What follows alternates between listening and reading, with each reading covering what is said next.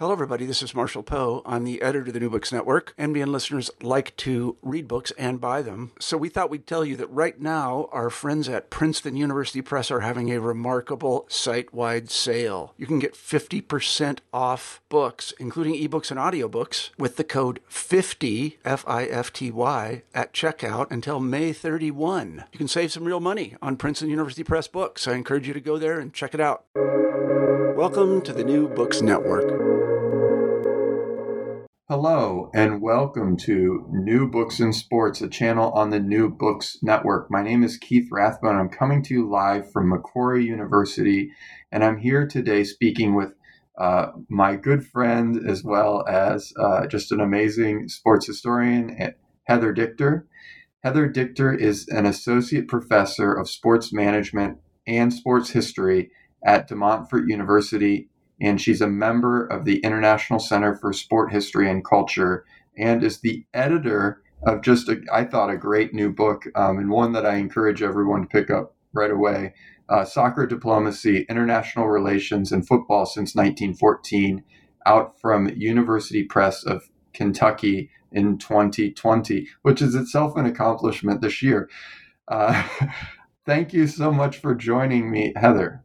Oh, thank you so much for for having me here. And I will say, um, we were doing the the page proofs uh, right after, like, as the world locked down. So yes, in some ways, it does seem crazy that we, um, all the contributors and I, managed to get a book out in this year.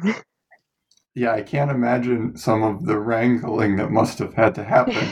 Uh, but we could talk about some of that either for the recording or not. Um, I, I, just want to start out. I, I kind of know some of this, but other people don't. I was wondering, Heather, if you could tell us a bit about how you became interested in sports history, and then we can talk more about the project. Sure, absolutely. Um, so I, you know, I think like a lot of people, just always loved sport. Um, and as a history major at the University of Michigan, whenever I had a chance to pick my topic for my essays, um, I often was drawn to some sort of sport topic within whatever class that was. Um, and I, you know, did my undergraduate honors thesis um, on a sport history topic. And as I was applying to graduate school, and I was kind of looking around and searching for, you know, the right programs, um, I realized that you know, sport history was really a thing, and and it was a, a, field. It was developed, and and it was something I could do.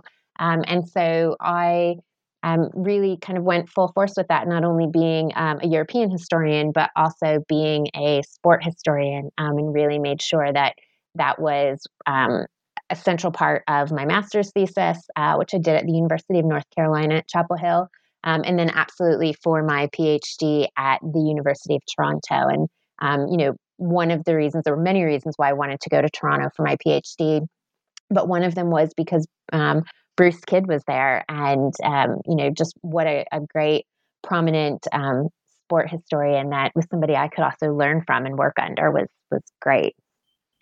So this book um, is not your first work on sport, obviously, but it's it's your most recent, and I found it fascinating because it's for me part of a kind of broad interest that seems to have emerged very recently in sport and diplomacy. Um, so I'm wondering if you can talk a little bit about how you developed this project um, and, and where does it come from and how did you get the contributors? Just talk a little bit about the project itself. Sure. So, soccer diplomacy um, largely came out of a conversation with an editor at one of the university presses. Um, and you know, we were talking about a different project, um, something else, and they kind of looked at it and said, you know, they're really, you do something more focused, do something, you know, book on soccer and diplomacy. Um, and so, kind of with that idea, reached out to a number of scholars, um, some that I knew personally, some whose work I read and admired, others um, kind of did a bit of searching and found individuals for other kind of geographical areas or topics um, to really make this book as as comprehensive about soccer as it could be. Um, you know, obviously the presses do give you a limit on ultimately how many pages and words you get. Um, can't cover every country in it, um, but wanted to have representation um, or you know countries from all the different continents represented. Um, and so, kind of reached out to different scholars and asked if they would be interested in being part of this book. Um, and so, you know, the response was really positive, and so it, like like many edited books, uh, took a bit longer to finally come out in print than uh, we had all anticipated. Um, but I was just really happy with everyone who contributed to the book. Um, and I think what was really great was having um, Peter Beck write the conclusion for this book. You know, the idea you mentioned about sport diplomacy. Um, you know, his 1999 book, Scoring for Britain, was really one of the first sport and diplomacy books, monographs out there, and and it was on soccer, football, um, and and Britain in the first half of the 20th century. And to have him then come back to this topic because he hasn't really published much on that um, in the last years, and so for to have him come back 20 years later and, and write the conclusion to this book um, was something I, I, was really excited about to have him um, kind of talking about it all now, reflecting 20 years later, all of the work that has come out, all the work that's in this book. Yeah, that concluding chapter, I think, is a really. Um, I, I could see assigning. I, I could see assigning that chapter um, pretty broadly, just because it does such a great job of of explaining some of what he was trying to do, and then also what he sees you all as doing differently from him. Uh, so I wonder if, if kind of moving in that direction, you could talk a little bit about in in your book. You talk about uh, before Beck and then even after. Uh, there was only kind of limited connection between histories of diplomacy and histories of sport. So I, I wonder if you could talk a little bit about why you thought that was true and what you hope to to do by bringing these two um, historiographic fields together. Sure. Well, I think one of the challenges, and it's still a challenge a lot of us working on um, any type of sport and diplomacy is, is um, the access to archives um, because every country has different rules as to how long, especially their um, national federal records, are kept closed. You know, for some countries it might only be 25 or 30 years, and others it's it's more on the 40 or 50 years. And with the use of sport within diplomacy, um, it does have a long history, um, as and as we show with soccer in this book. But so much of it has happened in um, the second half of the 20th century and more recently, and so so many of those government materials are going to still be closed, or you know, if there's a backlog in in declassifying um, material, and so it is a bit challenging or has been challenging in the past to to get that material um, to really bring together the the diplomatic documents from every country's foreign ministry along with the relevant documents from sport organizations or individuals involved in these kinds of efforts. And so i think that's kind of been one of one of the reasons why the idea of sport and diplomacy as an area of academic and historic um, historical research has been a bit more recent um, because obviously sport has been used in diplomacy for decades, uh, really, you know, a solid century by now. Um, and so it's it's really our access to be able to have those documents to tell those stories that has taken us a bit longer to get to them and to be able to publish them. But there are a lot of scholars who are working on these topics, and I think um, a lot of the research has come out as journal articles or book chapters. Um, and it might be a chapter in a book that's not on sport um, or um, is on some other elements. You know, it might be on a country, it might be on diplomacy. Um, and so there's we're starting to get a, a greater mass of of academic research and publications, um, but they're not always monographs. And you know, I think some of the edited books that have come out um, have really helped bring a lot of different ideas together. And, and I hope that the books that I've edited on sport and diplomacy um, and others too also spurs on additional research and can really drive those those larger projects that that um, fill up an entire monograph. Yeah, I mean, uh, in, in, some ways, your your um, I mean, you're giving a lot of credit to Beck, but in some ways, you're kind of a leading force in, in thinking through some of these questions yourself.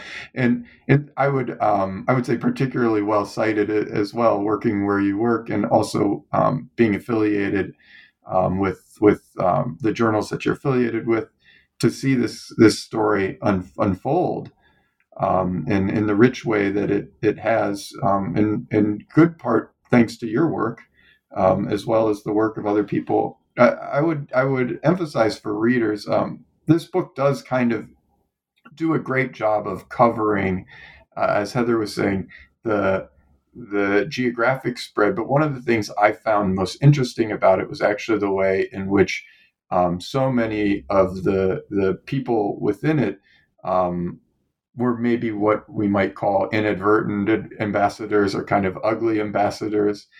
Um, so I wonder if you can talk about when you all were putting together the project, how did you conceive of who could be a diplomat, who could um, engage in diplomacy? So I actually think that, you know, we're pretty open to who was the in, who was engaging in the the um, diplomacy through through soccer. Um, I think the initial thought really was just making sure that the book had the geographical spread, you know, that it wasn't a book dominated by Europe and Latin America and like no one else.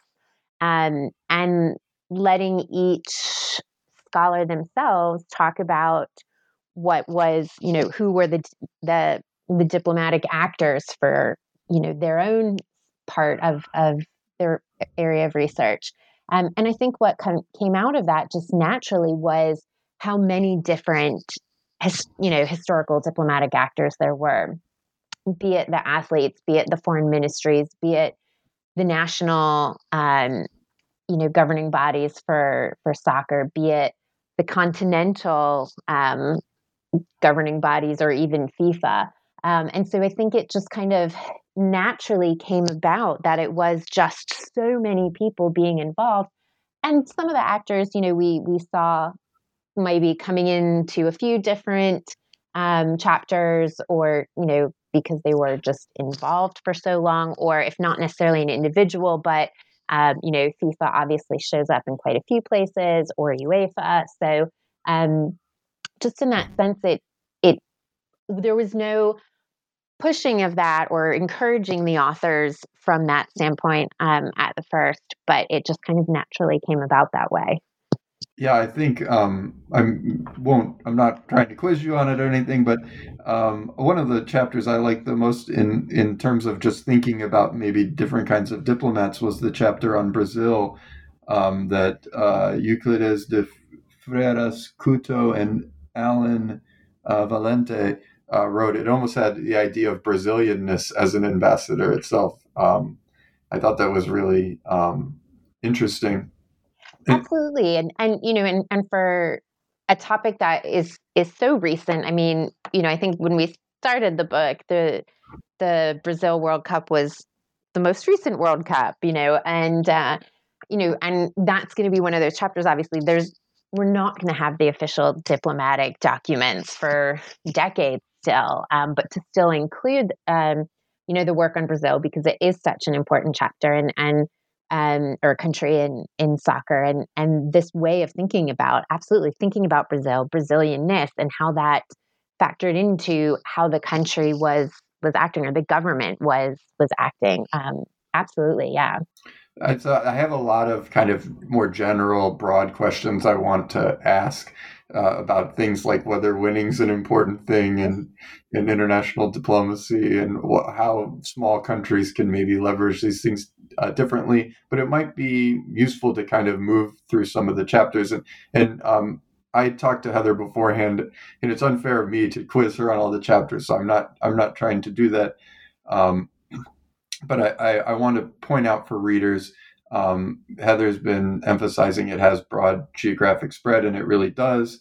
Um, but there are chapters on France during the Third Republic, on uh, sport during Francoism in Spain, on American and Icelandic football exchanges, on um, the 62 World Cup in Chile, uh, Heather's work on UEFA, and uh, e- East German football, uh, Australia and Vietnam. Uh, so there, there's a huge range of, of chapters. Uh, so for people who might be interested only or, or primarily interested in, in, for example, anti-apartheid movements or apartheid movements, there's there's uh, work here for you as well. But I asked uh, Heather um, uh, to to to think kind of about a few of the chapters and think um, and, and, and we could discuss them. And, and one of the chapters that was particularly interesting to me was Paul Dietschy's work, uh, because it does one thing in, in the book that I think was important for you all, which is it stretches it into the period before the the um, Second World War. So I wonder if you can talk to us a little bit, Heather, about where you see the origins of sports diplomacy. Where does it first uh, emerge in in modern terms? And why maybe it comes up when it does? That's a tough one. Um, I'm not sure I'm going to venture out on the limb and say, you know, pinpoint an, an actual origins. Um, but what I think is so great, um, and what's um, about uh, Paul Dietschy's chapter and, and uh, it's so important and, and wonderful in the book is, and in, in general about um, not just soccer diplomacy, but sport diplomacy as a whole, is that we have largely thought of this as a post 1945 concept, you know, with largely the 36 Nazi Olympics as the one big exception. Um, and and what I think in, is so impressive about about Paul Dietschy's chapter is that he shows from a democratic country before the Second World War how there was a conscious decision by the government to use soccer as part of its diplomatic efforts. And I think where this is in contrast to Peter Beck's scoring for Britain, where it was kind of like soccer was used within diplomacy for Britain in the first half of the 20th century, but not really by the Foreign Office. It wasn't like the Foreign Office set out to say, like, we are going to consciously use this. It was kind of like it happened and they were happy when it worked in their favor. Um, but Dietschy's chapter just shows a, you know, and, and from a democratic country, um, you know, consciously using soccer in, in these efforts to put forward um, the ideas of the, the French Third Republic and, um, you know, their own diplomatic aims for, for the country. Um, and so that's one of the things I think is, is just so impressive, you know, in contrast when you think about the the 36 Olympics, you know, those were awarded to democratic um, the democratic German state, Weimar Germany, you know, and, and at first Hitler wasn't even interested in the games. Only later did he, when he realized what a propaganda value it would it be, then he put the whole effort of the state behind it. Um, but you know, this is just so different um, with what France was doing in that interwar period. And you know, it was a bit of a, a slow start. It wasn't necessarily as um, you know gung ho. Not everyone might you know didn't have all the the resources behind it in the way that um, you'll see, or even you know the the Brazil chapter. You know the way that the entire Brazilian government was behind getting the World Cup in 2014. You know it it wasn't that level of resources back in um, the the first half of the the century, but just um, you know I think that's a really important part because it it's not often that we see work on sport and diplomacy before 1945 or before the Second World War, um, because it often wasn't seen. You know, the, the mantra of, of sport and politics being separate was still so much more widely promoted. I mean, it's still said today, but we all know that's a giant myth. Um, and so we see less of governments really taking that that direct action with respect to sport early on in the 20th century. Um, and so I think, you know, he's done a great job of showing a country that did specifically use soccer as part of its diplomatic efforts. I, I, as a French historian and as a French sports historian of that period, I really loved um, uh, chapter. Uh, I learned a lot, and I think um, that's one of the things that that is valuable about this work is that it just illuminates kind of um, some of these uh, areas of sports diplomacy that maybe haven't gotten enough attention, especially um, this pre 1945 period for, for me in this chapter in particular. Uh, but that's not everyone's interest. Heather, can you tell me a little bit more about your chapter and, and what you were doing in that chapter? Sure. So my chapter um, focuses on a few East German football games um, in the first few years of the 1960s.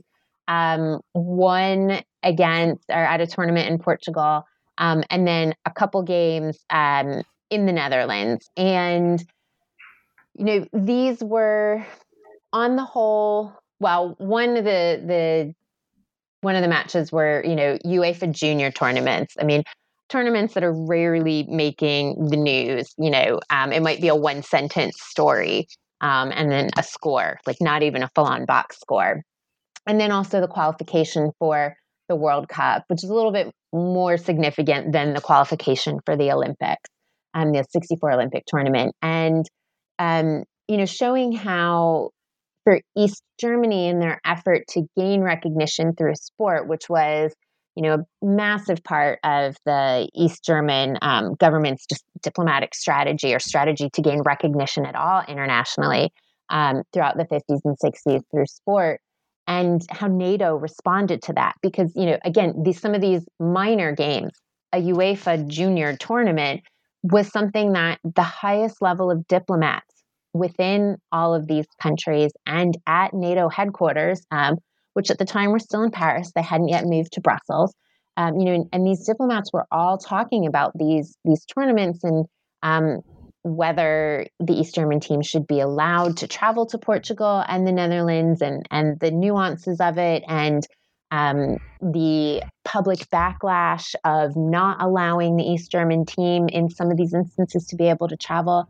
Um, and so, really showing how you know it wasn't just soccer being used within diplomatic um, purposes or within diplomacy um, just as kind of a, a bilateral level or an one country's efforts. But I mean, yes, this was East Germany's efforts, but then there was this massive response from, you know, a multi-country military organization that obviously is talking about things beyond military because they're talking about soccer tournaments. Yeah, I, I, I have heard you talk about this before, and I, I really enjoyed this chapter. Why did why did NATO care about soccer anyway? I mean, it seems so kind of out of left field, um, to use a bad sports metaphor. well, and it wasn't just soccer. I mean, um, all the sports I talked about, you know, is any of East Germany's attempts to gain recognition through sport was something that um, NATO was was trying to counter, um, and and really it was any and every single sport. Um, but for them, it was because of the um, agreement that uh, NATO made when the Federal Republic joined the organization, um, and saying that they would not recognize the the communist German state um, because that was the West German or the Federal Republic of Germany's um, policy. It was called the Hallstein Doctrine of not recognizing this other German state, you know, claiming it was illegitimate, um, didn't have a democratically elected government.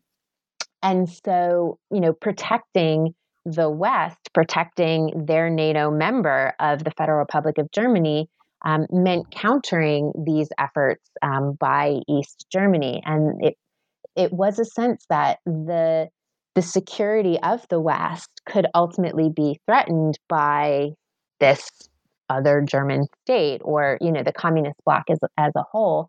Um, and so they really did consider all sorts of issues um, which, you know, are so far removed from the military, you know, but they ultimately kind of came back and, and mattered. Um, the entity within NATO that was always discussing sport was the um, Political Advisors Committee. Um, and so it wasn't the you know it wasn't each country's military delegate um, or you know highest military representative, um, but their political representative who was, and because all of those issues did still you know po- politics and diplomacy and, and the military do have to work with each other. They they go not necessarily hand in hand, but they work closely with each other. Um, and so all of those political advisors, you know, report back to their their foreign ministry in you know their capital city in, in their countries, and so um, it very much was this this concept, this idea that NATO talked about actually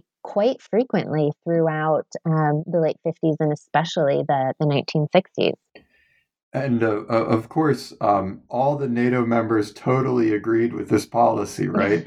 it was definitely um, one of the more contested ones, um, particularly when it was going to be a country that was hosting.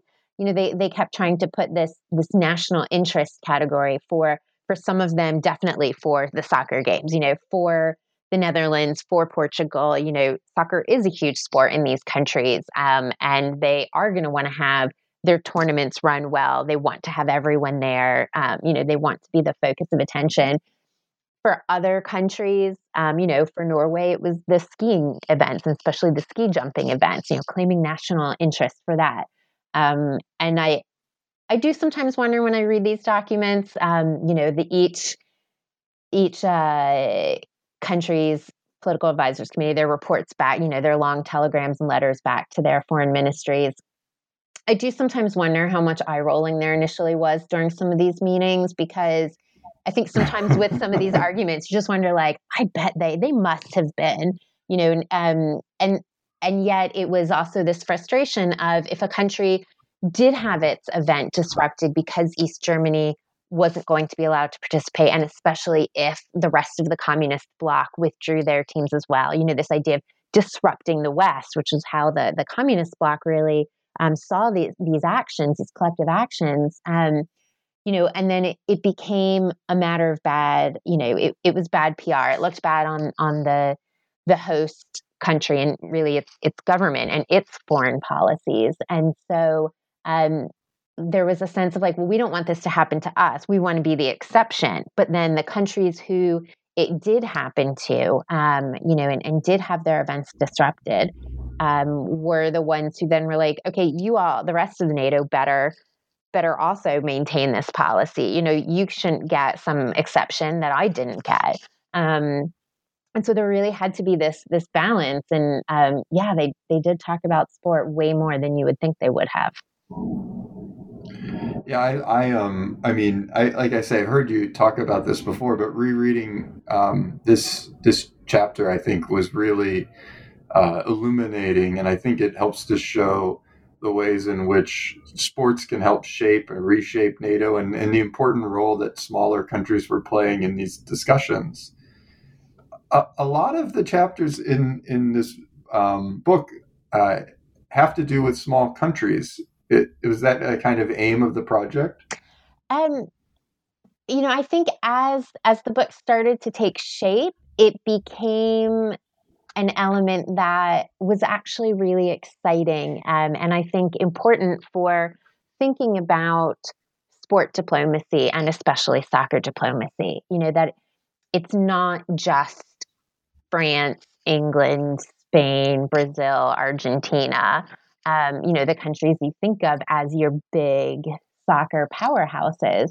Um, but that, you know, sport is used by so many countries around the world and especially soccer because it is the most popular sport in the world and you know the desire to try to get to the world cup and if a country can finally get there or the you know, even through the qualification process of getting to the World Cup. It's it's so important in so many countries and to have those that come out in quite a few of these chapters and having chapters on countries that we don't normally think of with soccer because there's other codes of football that are more popular in those countries. Um, you know, I think the US and, and Australia are probably the two biggest ones on, on that front um, maybe even a bit with South Africa. Um, but then also smaller countries, um, you know, Trinidad and Tobago. And, you know, when we started this book, Iceland hadn't had its great Euro run. Um, and so then that became really exciting that Iceland was in this book. Um, so it made it seem even more timely. But I think, you know, the fact that so many countries have have used soccer um, and and had soccer be part of its diplomatic efforts um, is one of the um, big important points that's come out of the book and as it was taking shape and and wanted to be an aspect that we want I wanted to highlight um, you know and, and also Sarah Snyder in her chapter and and Peter Beck in his conclusion kind of also emphasizing that that point as well you know just how broadly soccer is used and is part of diplomatic efforts and diplomacy yeah, Heather is alluding to um, a couple chapters here that I, both of which I thought were particularly interesting. George uh, chapter on American and Iceland football exchange, uh, a, a, U.S. Icelandic um, uh, friendly, a, a, a, home, a home in a way friendly uh, in 1955, 1956. Um, and and one of the things that's interesting about that particular exchange is is how bad the American team is. Um, they the American team loses uh, seemingly all of their games, uh, and and the Icelandic press is very ge- generous and and not um, not ridiculing them too much. Uh, is it important in sports diplomacy for teams to win, or what's the what's the I mean, because oftentimes I think that's a part of our stories when we're writing sports histories is is uh, the outcomes of games actually matter, and and it's important um, that games are kind of we don't know what the outcome might be ahead of time, so there's this sense of real contingency, but a lot of times that, that this, your story was different here. So I'm wondering if you can talk about winning and losing in diplomacy. Yeah, no, and, and I think that's um, an element that I guess we don't really think about as as a concept that it kind of sometimes is you know this country wins and it especially during the cold war it's the triumph of one side over the other democracy over communism or communism over democracy um, and and so I think in in those kind of direct competition between countries who are competing in general, um, and I think that's when the idea of, of the outcome matters. Um, but you know, in this case, between Iceland and the U.S., you know, the U.S. had a, a clear result that they wanted, which was the ability to maintain that airbase in Iceland. You know, so I think in that sense, you know, maybe losing isn't the worst thing. Um, you know, and, and makes Iceland feel better so that they're more willing to maintain this um, you know agreement with the United States to use the the airbase and within Iceland.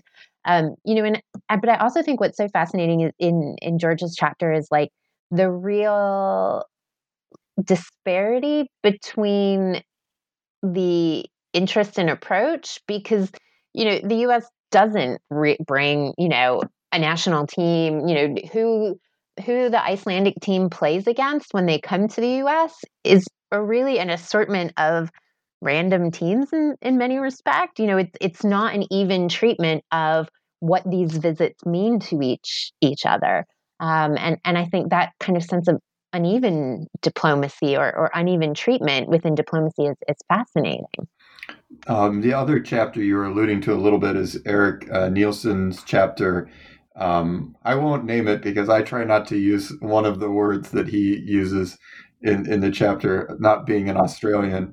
Uh, but it, it's um, it's a it's a chapter about uh, the Socceroos' first kind of international triumph in 1967 in South Vietnam in the midst of the Vietnam War.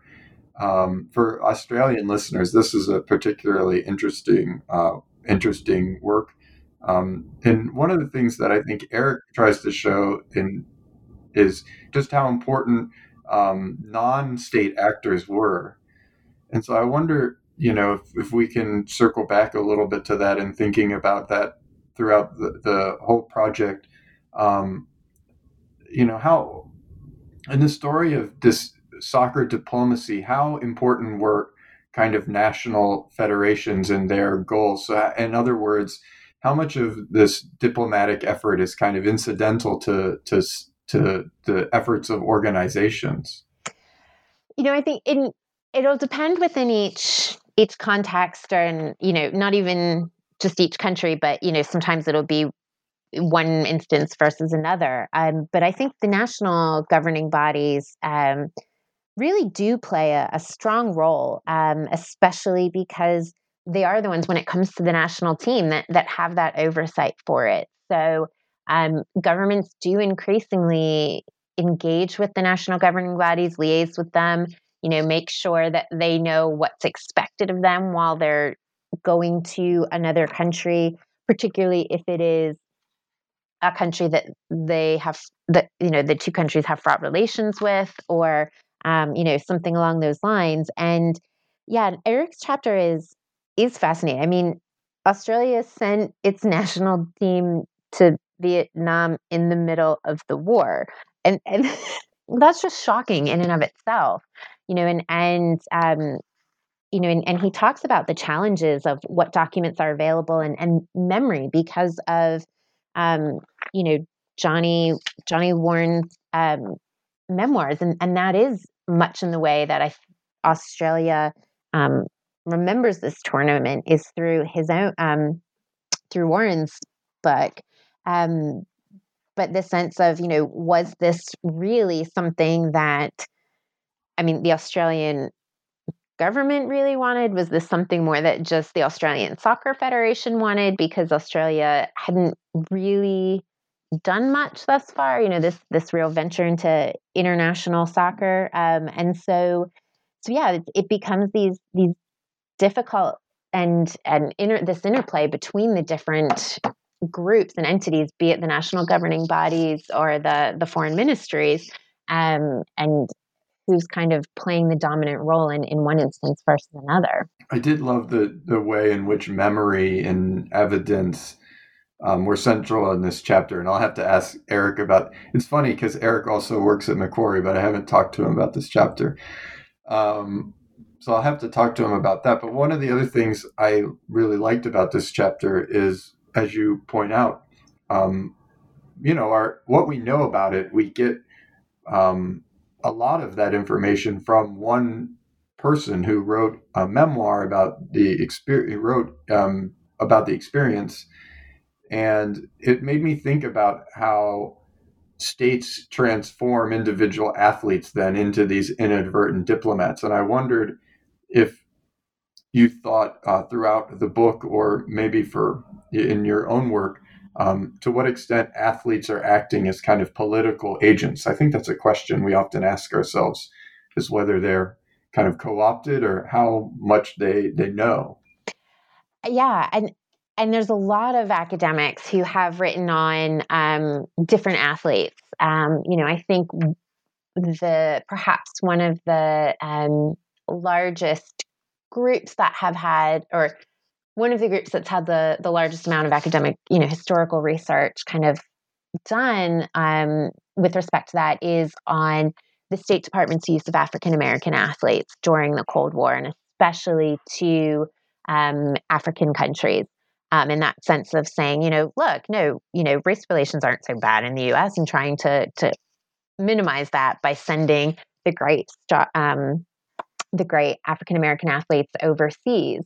Um, and so I think it's it is an instance where it, some athletes might be more willing and, and believing within the the diplomatic and political goals of their country. Others might be more young or more naive. Um, and so, you know, I think it's hard to say an overarching answer on that one way or another. And I think again, it's one of those where each each instance, you know, needs to be evaluated um, on its own. But you know, going back to that sense of, of memory or you know what we know based on what one athlete says um, you know and, and, eric talks about the challenges and the fact that you know those files this, um, relating to that trip are not available within the australian archives you know that people are not allowed to see them where they no longer exist you know and and that's that's a challenge then because how how can we really truly figure everything out when we don't have all parts of the story?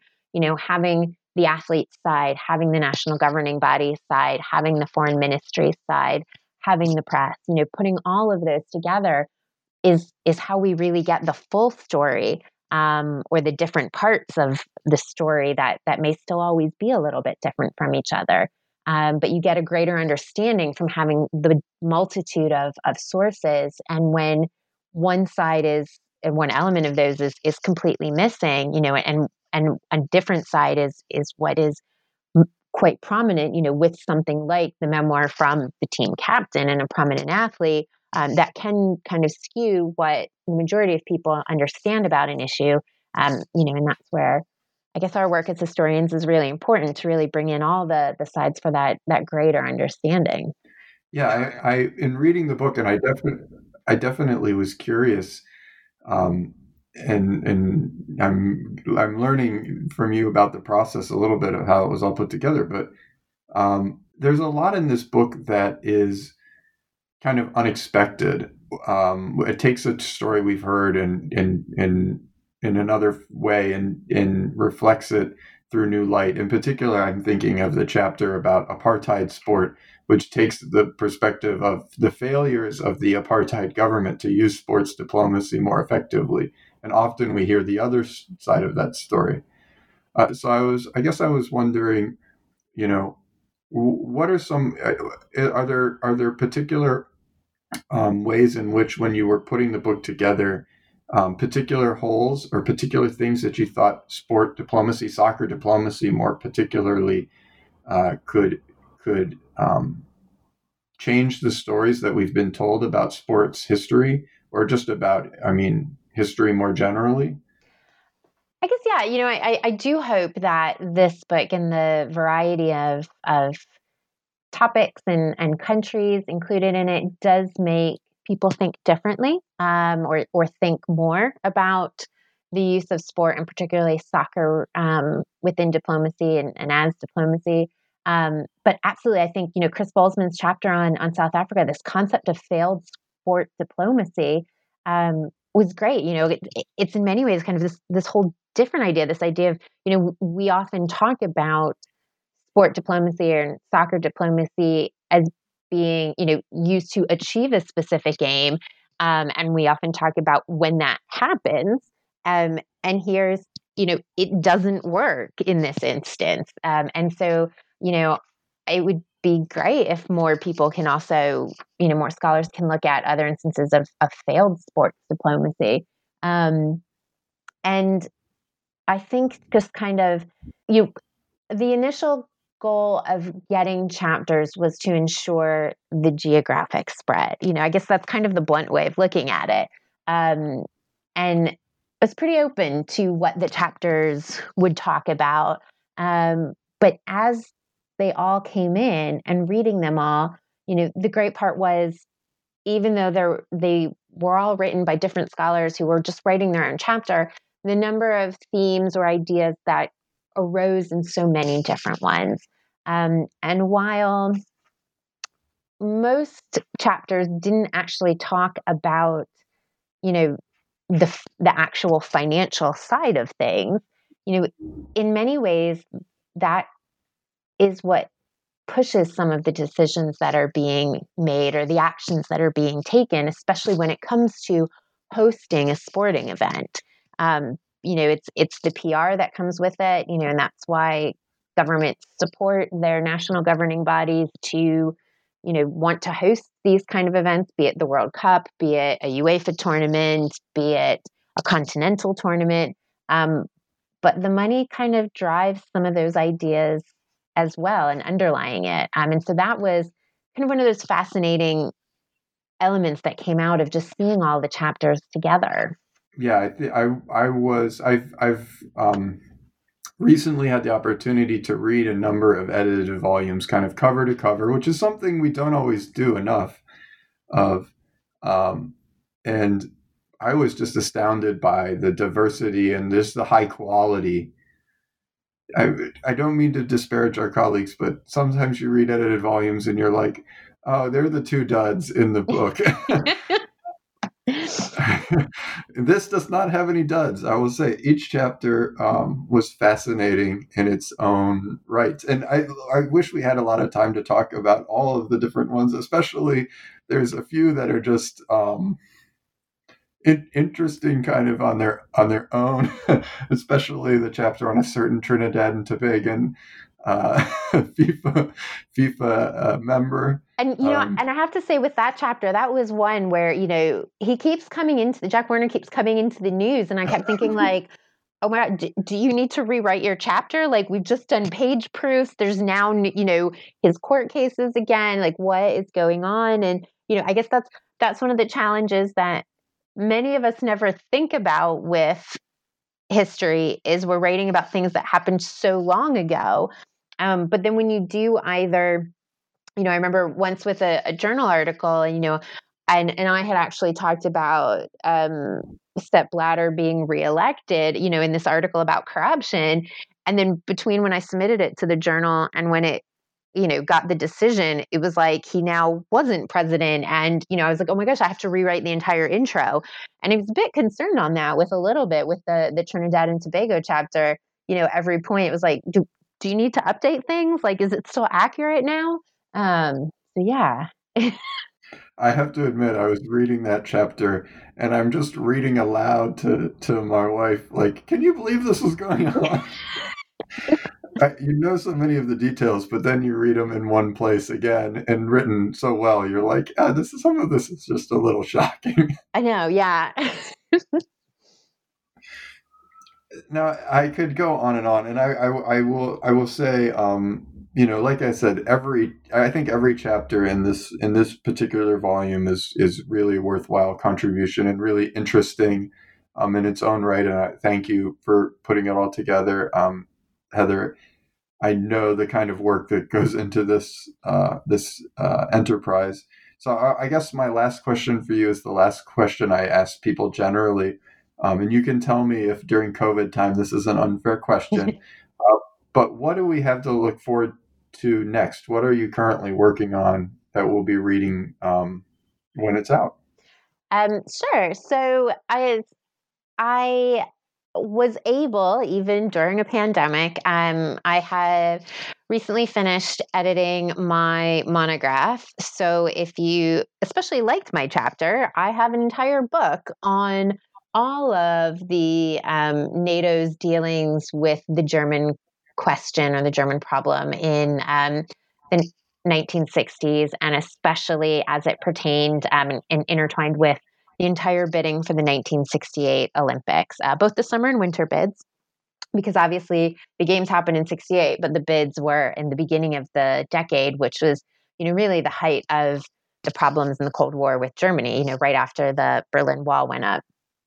So um, that I have where I talk about not only soccer, but truly every single sport that um, came to be an issue um, with respect to the East German athletes and the NATO states. And so that book, I hope, uh, should be out in late 2021 with the uh, University of Massachusetts Press.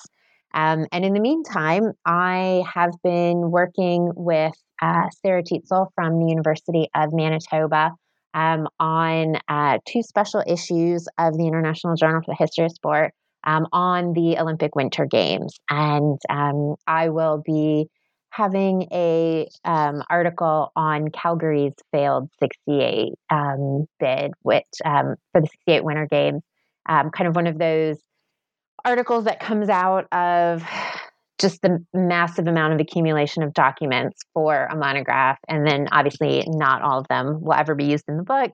Um, and being able to write some additional um, pieces from some of that research. So, um, really excited on these um, two special issues of the on the Olympic Winter Games because once again, you know, drawing on a number of, of really great scholars working on a variety of topics and countries and I guess I just really enjoy those opportunities of reading and bringing together um, different different people's work. Um, it is a lot of work editing different projects, but um, I guess I'm just always really happy with the the final product. Well, I'm looking forward to both of these, um, both your book and the the, the uh, edited um, co- article collections. I, am anticipating that you're going to be dishing hard on Canada in both venues.